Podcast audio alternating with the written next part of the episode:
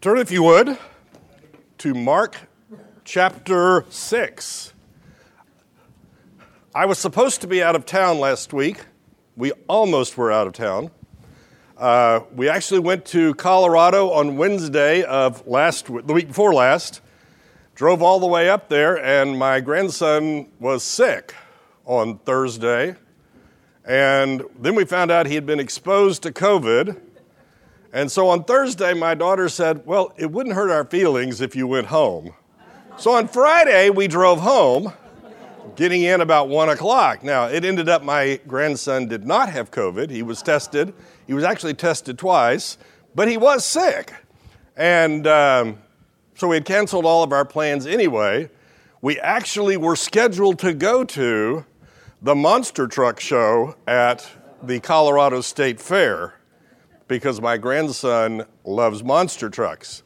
My theory is he would have been scared to death of the noise once he heard how loud they really were, as opposed to the videos that he had been watching of them. So, anyway, we were actually back in town last Sunday, but we stayed at home and watched the service on TV. So, Picking up in Mark chapter 6, we're going to look at a few familiar stories in the life of Jesus. But before we do that, I want to remind you of Mark 1 1. It's been a couple of lessons since I've reminded you of this. The purpose of the book of Mark is to present Jesus as the Son of God. That's important because when we see his miracles in today's lesson, when he feeds 5,000 people, remember that his purpose is not to feed 5,000 people. His purpose is to reveal that he is the Son of God.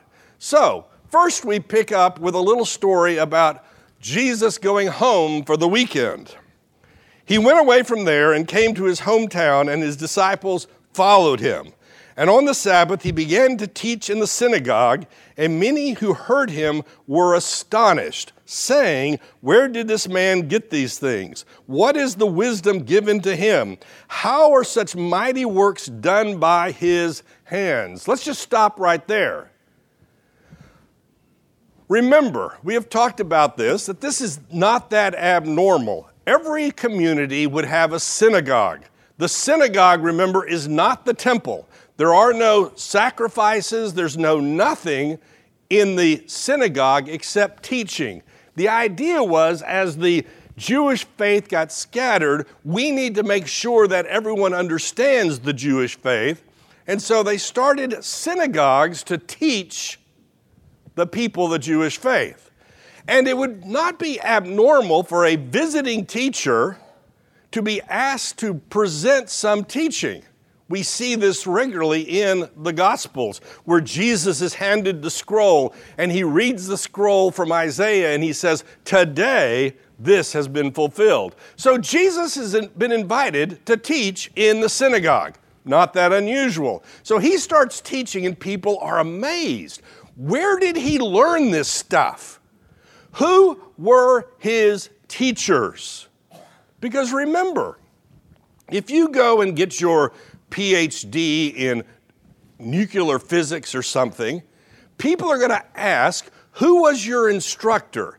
Who did you learn from? If you study history, who taught you? What school of thought are you from? Remember, when we get to Paul, Paul says, I am of the school of Gamaliel. I mean, I am from the top. So they look at Jesus and they go, Who taught you? What great teacher taught you the truth and the wisdom that you are sharing with us today? Because that was important. And guess what? He didn't have a great teacher. He didn't. He didn't have a resume that listed the finest schools in the country. There were good schools, there were good teachers of the Jewish faith. Paul sat under one of those, but Jesus didn't. So here is the question that we have to ask ourselves Where did he get this truth? Where did he learn this stuff? Well, we know the answer to that because I just told you. He is the Son of God. You see, I sit up here and I read a bunch of books and I think about what I'm going to talk about and I kind of gather all this stuff. But you know what? Jesus doesn't sit around reading other people's books. He just doesn't do that. Why? He doesn't need to do that. Why? Because he is the Son of God. Can you imagine somebody coming to Jesus and quoting something out of the scripture? And Jesus said, Yeah, I wrote that. what? What? No, yeah. Can you imagine this happening? But here's the problem he's at home. He came back to his hometown. These are the people who saw him when he was in the nursery at church. Here are the people who saw him when he was running down the street in his diapers. These are the people who have seen him his entire life. I used to joke about the fact that when I started teaching in this class 20 something years ago, there was actually a lady in here who had babysit me as a child. Okay? And I, and I would tell my mother, I think that they're just amazed that I can talk in complete sentences, you know, from the nurse. I, here are here is Jesus coming back to his hometown. These are the people who knew him, who saw him when he was little. They knew that he hadn't gone to Harvard or Yale or any other major institution of higher learning. And they sit there and they say, Where did he get this wisdom? What mighty works have done by his hand? And here it comes. Is not this the carpenter? the son of Mary and the brother of James and Joseph and Judas and Simon? Are, and are not his sisters here with us? And they took offense at him. Why did they take offense at him?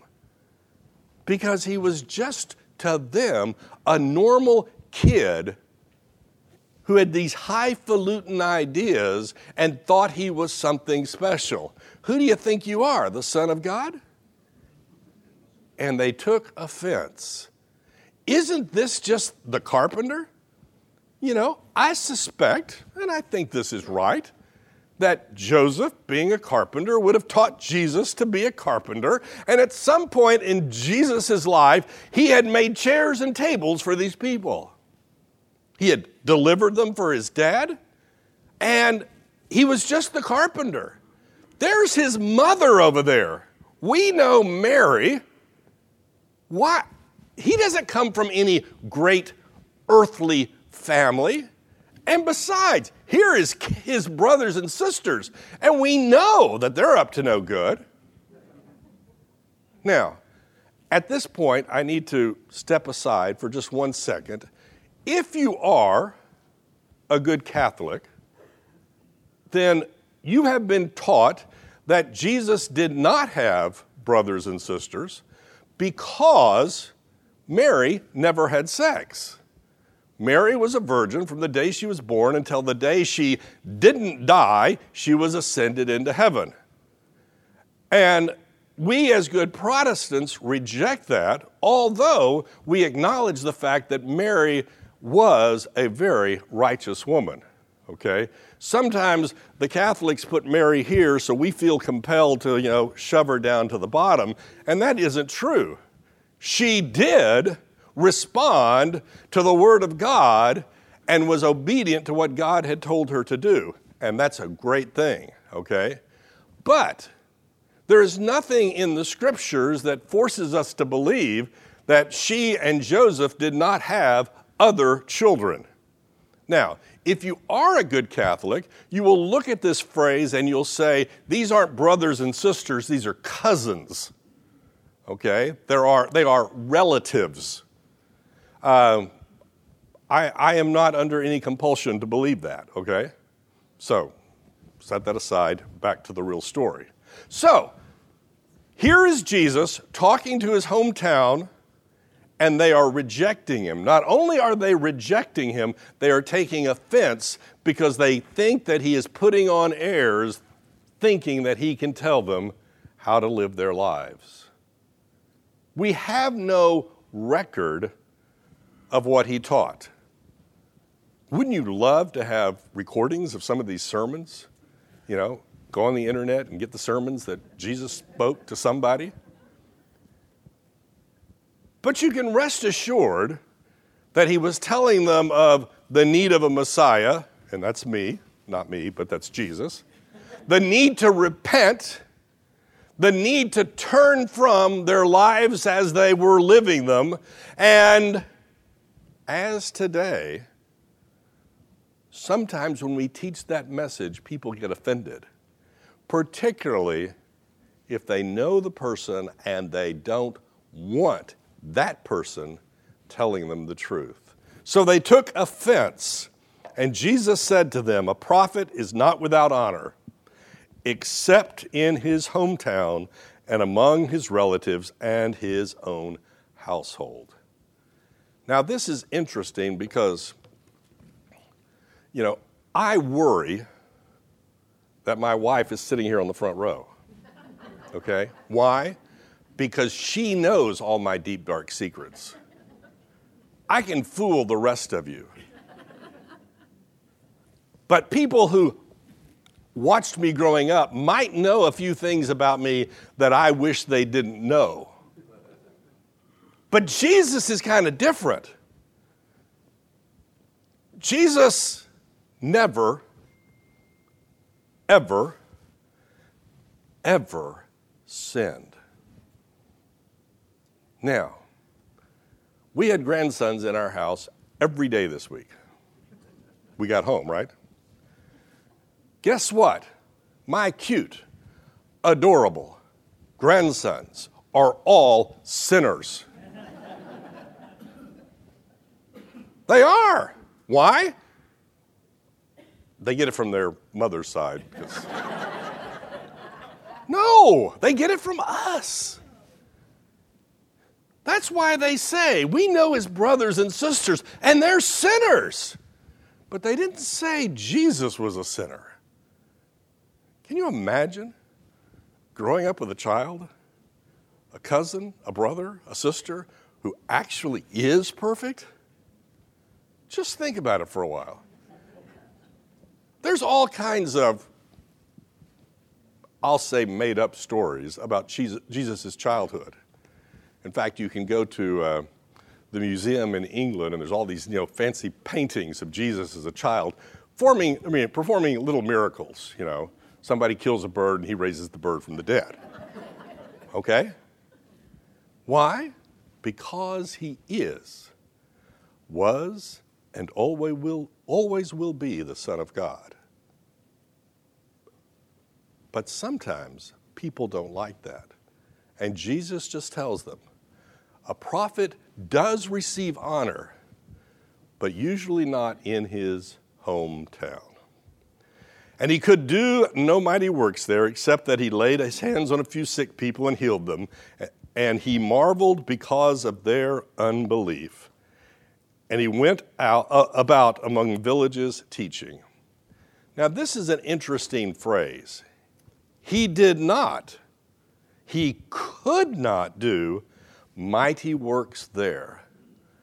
We see this throughout the book, uh, well, throughout all the Gospels.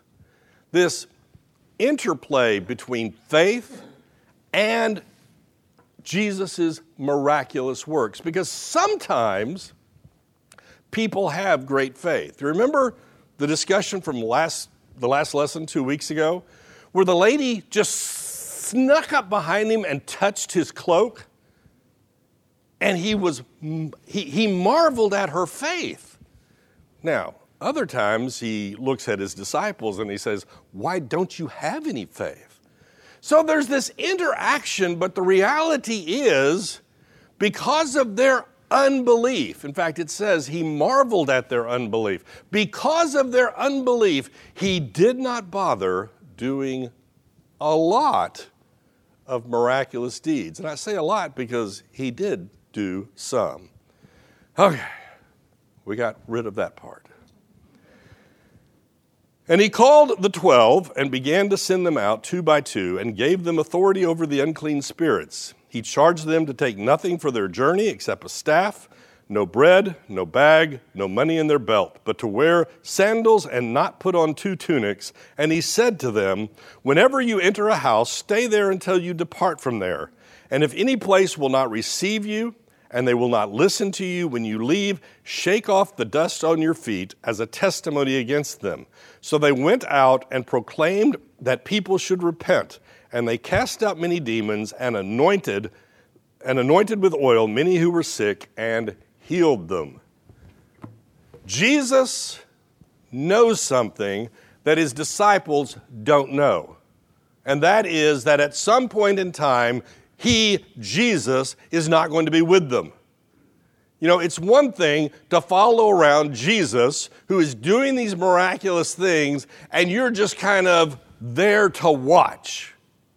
At some point, Jesus knows that they, the 12 disciples, or 11 of them, those, the 12 disciples, are going to need to go out and do it on his own. And as a good teacher, he's going to let them have a training class.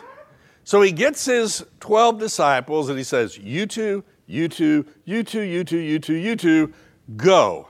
Go to the neighboring villages. I can't go to all of them. But look what he does. He gives them authority. Authority is something that he possesses because of the nature of who he is. He, being the Son of God, has the authority to cast out demons. He, as the Son of God, has the authority to teach to the people. And he turns to the disciples and says, I am giving you that authority. Here, take it. And sure enough, they go out and cast out demons as Jesus was doing it. Now, he gives them some interesting instructions, and one of the things that we have to think about is whether the instructions that he is giving them or no, are to be considered normative to all missionary endeavor. And I think the answer is probably not. But let's look at what he tells them to do. Do not take an extra change of clothes. Do not take any food with you. Do not take any money with you. Question Why would he tell them to do that? I mean, isn't it good to leave on a trip with a couple of bucks in your pocket? Isn't that just normal? Years, years ago, I drove my daughter to a camp she was going to be working at all summer. And we took this young man with us on the trip. He was actually dating my daughter at the time, but that's a whole different story. And we stopped for lunch. The kid has no money. None. Zero. Now that's okay. I buy him lunch, but I'm going, you're going on a trip and you have no money at all in your pocket? Why would Jesus tell him to do that? Well, I think I know the answer. Jesus is telling them to depend on Him, to depend on God's provision to take care of them on their trip. He is reminding them that you are being sent by God and God will provide. Now, back to the question of just a moment ago Is this to be normative for all mission work today? And the answer is I think no. There's no problem, there's no violation of Scripture when you go to the mission field to pack a suitcase. That's okay. But we are to be reminded that we are dependent upon God for the actual work of the ministry. Whatever that work is, we need to depend upon God. And Jesus was preparing the disciples for the time when he was going to leave, and he says, When I leave, you're going to need to be dependent. Now, we see at the end of the book of John this long discussion about the Holy Spirit is going to come, the Holy Spirit's going to take care of all this, He's going to provide for you, rah, rah. They didn't know that at this point. Jesus had to teach them to be dependent. But then he gives them instructions. So you go into town and you stay at somebody's house. Remember, there's no hotels. There's no, you know, you, you pull into town, you Google on what the nice hotel is. Oh, that one only has one star. You don't want to stay there. You pull into a town and you stay at somebody's house. That's the only option there was. Or you sleep outside. So you stay at somebody's house and you start to preach. Two options one, they're going to love you, or two, they're going to hate you. I've given you the quote before by the English pastor who said, When Jesus came to town, there was either a revival or there was a riot. He says, When I come to town, they serve tea. Just saying things had changed. But Jesus is telling them they're either going to accept it or they're not. Remember our discussion several, several weeks ago about the soils? We cast the seed, and some of it is going to fall on hard ground. Accept it.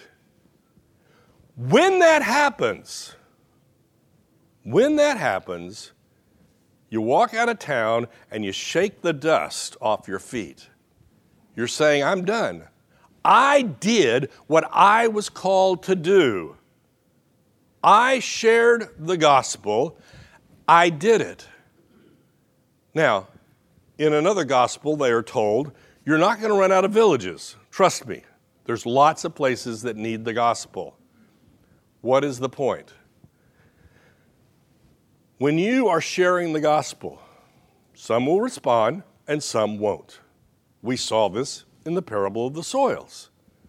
That shouldn't surprise us. It shouldn't hurt our feelings. It shouldn't belittle us. It shouldn't make us not trust the gospel. It simply means some people are hard soil. When we do that, put it behind you. You know what I would do, right? If one of you stood up here and yelled at me, that's a horrible lesson you're teaching, shut up, you know what I would do? I would go home and I wouldn't cry. I'm not that kind of person, but I would mope about it all month. For the rest of the month. How could they do that to me? I'm such a nice. No, forget about it. People are going to reject you. Just go to the next town. Shake off the dust as if that's not your problem. Because there's going to be lots and lots of opportunities. Now, in the middle of this story about Jesus sending out his disciples, because the story actually continues in just a moment, it's like there's this parenthetical statement.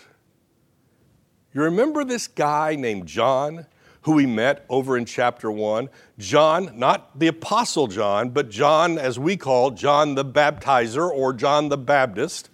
We met him in chapter 1 and we kind of forgot about him. He had one mission in life, which was to prepare the way for the coming Messiah. That was it. And in the middle of this story about Jesus and his disciples, we find out what happened to John the baptizer. So, verse 14 King Herod heard of it. What did he hear of? He heard about what Jesus was doing. He heard about all the people being attracted to them. I mean, let's face it, you're the king, you have spies, you have people out trying to get the pulse of the, of the communities because you want to know if somebody is a threat to your government.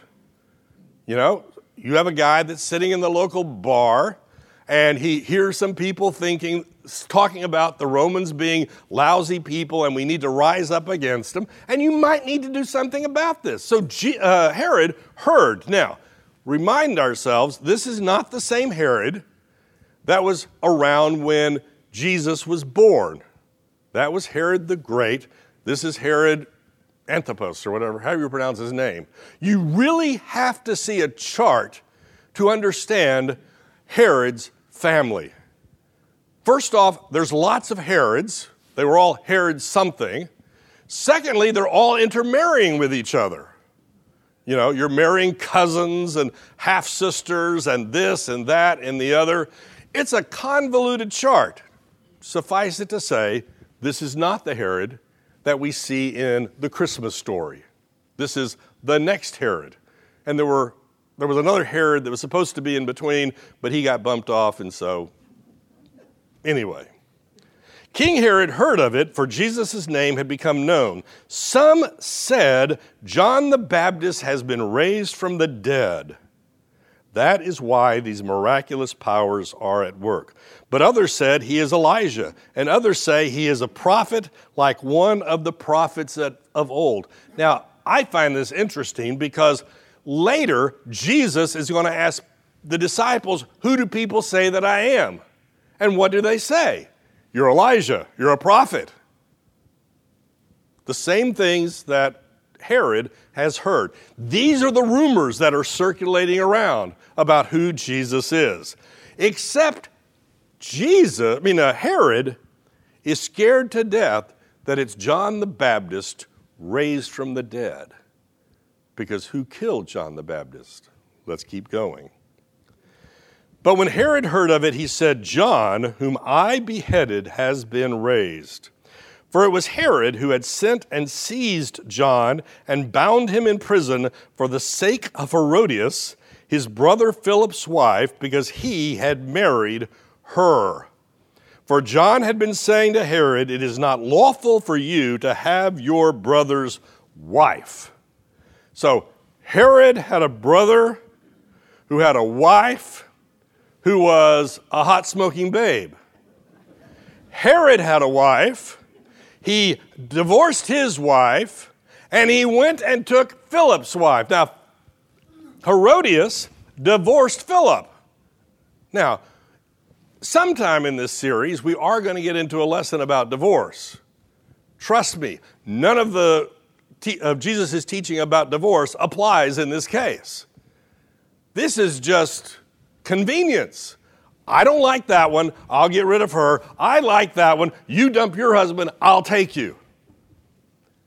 John the Baptist has this problem. He's a prophet. Some say he is the last Old Testament prophet.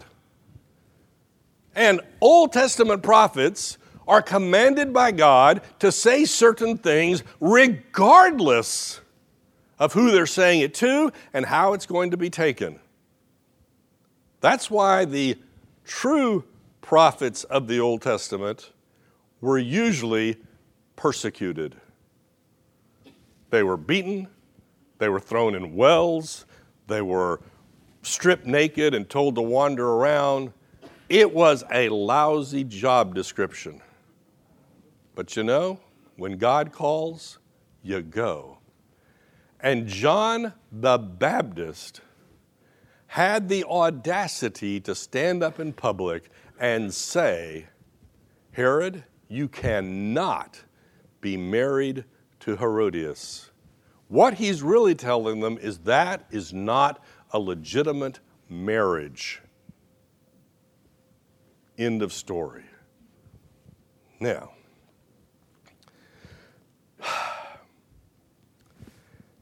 And Herodias had a grudge against him. I think this is interesting. Herodias had the grudge, the hot smoking babe. Herodias had the grudge against him and wanted to put him to death, but she could not. Why? That's Herod's authority. For Herod feared John knowing that he was a righteous and holy man, and he kept him safe. When he heard him, he was greatly perplexed, and yet he heard him gladly. This is an interesting relationship. Think about this for a moment.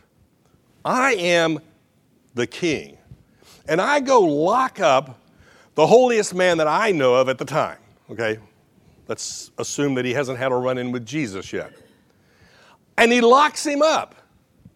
And here is John. Now, John's kind of an imposing looking character. Remember from the first chapter? He's wearing rough clothes, he's eating locusts and wild honey. He is just not the normal kind of guy that you have over for dinner in the palace. And Herod goes to talk to him. And what does Herod know about him? He knows he's a holy man. He just has to be around him, and he knows he's a holy man. He knows that he has something to say. And Herod wants to listen to him. And it says, this is interesting, that Herod is perplexed. Here is Herod living in the high world of real politics. You know, kill or be killed, you know, do what you have to do to get ahead, take what you want. If I want my brother's wife, I just go do it. That's the world that Herod lives in. And all of a sudden, there is this righteous, holy man telling him about the coming Messiah. Wouldn't you have, like to have that sermon on a CD? What did they talk about? But it says that Herod enjoyed listening to him. There was something in Herod that was attracted to this weird guy, but he couldn't let him go because you can't have somebody outside insulting the king, and you can't have somebody insulting the king's wife. But he would go and listen to him and he was perplexed. And Herod feared John. Why would he do that? Herod has all the authority of the Roman Empire at his disposal. He can snap his fingers and you are dead. He can snap your fingers and you are removed from the country. He has all the power. And all of a sudden, he comes up against someone who is not intimidated at all by any of that. All of a sudden, he is talking to someone who is serving a higher master and has no regard at all for Herod's authority. And you know what? I would suspect that may be the first time in Herod's life that he ever came up against somebody like that. What do you do with them? I've told you the story before of the pastor in Eastern Europe who was arrested, and they threatened to kill him. And then they realized he didn't care. And it's like, what do you do with a guy who doesn't care whether you kill him or not? They ended up letting him go because they didn't know what else to do with him. They were used to scaring and intimidating people. And John was not going to be intimidated. But an opportunity came when Herod, on his birthday, gave a banquet for his nobles and military commanders and the leading men of Galilee. For when Herodias' daughter came in and danced, she pleased Herod and his guest. So, Herod's stepdaughter, who was actually also his niece, but that's a whole different story. Herod's stepdaughter comes in to dance. Now, we can have an assumption here, okay? She wasn't wearing a ballet costume doing an interpretive dance. This is probably an erotic dance done to woo the audience. Oscar Wilde wrote a play about this. It was turned into an opera by Richard Strauss, and this is where we get the phrase, you've heard this before, the dance of the seven veils, where you start with seven veils and you end with none. This was an erotic dance done to please the men in the audience. Now, this is just weird. You are using your stepdaughter to impress your friends. And the idea is that Herod loved it. That's the story. He is very impressed. And the king said to the girl, Ask me for whatever you wish, and I will give it to you. I will give you up to half my kingdom. Here is Herod in front of us, all of his buddies, and he is excited. And he turns to the girl in the presence of all of these witnesses, says, I will give you whatever you ask for, up to half my kingdom. That was a stupid thing for Herod to say. On any level, that was a stupid thing. What this teaches us is that when we are living in a sinful environment, we make very sinful, stupid decisions. So, what does she do? She says, One moment, I'll be right back. And she went out and said to her mother, For what should I ask? And she, Herodias, said, The head of John the Baptist. This is actually circulated into my head for quite some time. Because to me, this demonstrates the power and intensity of sin. Think about it. Here is the opportunity. The richest guy in the country is telling you you can have anything that you want. It'd be fun. Pass around a piece of paper, everybody write on the list what it is they would ask for. I could come up with some ideas of some really good, cool stuff. Or just give me a check for half your kingdom. I'll go with that. Give me my body weight in gold. Let's start with that. Give me a bucket full of jewels. I could ask for anything. And what do they ask for? Revenge. This is the power of sin in our lives. God is telling us, I will give you whatever you want. And we ask for revenge. We ask that our sin be fulfilled. I am ticked off at you. You've heard the old joke, haven't you? God comes to the guy, the guy has a horrible enemy, says, I'll give you anything you ask for. But whatever I give you, I'm going to give your enemy twice as much. And the guy responds, Chop off one of my hands. So the enemy will lose two. That's what's happening here. This is the power of sin in our lives. We begin to lose any touch with what is important in this world. And she came in immediately with haste to the king and asked, saying, I want you to give me at once the head of John the Baptist on a platter. And the king was exceedingly sorry, but because of his oaths and his guest, he did not want to break his word to her. And immediately the king sent an executioner with orders to bring John's head. He went and beheaded him in the prison and brought his head on a platter and gave it to the girl.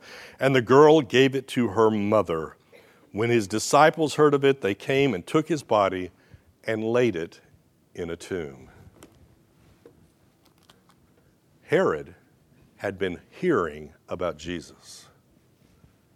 But Herod was scared to death that this man that had been in his prison, this man who Herod had listened to, this man that Herod was afraid of, had come back. And guess what? John the Baptist had not come back. The man that John the Baptist had prepared the way for was back. And guess what? Herod was not going to stand up against him either. But Herod is going to kill him at some point. And that guy really is going to come back from the dead. Let's close in prayer. Dear Heavenly Father, thank you for your miraculous deeds. Thank you for sending your Son on our behalf into this world. I pray, Lord, that we would fear God and not man. For it's in Jesus' name we pray. Amen.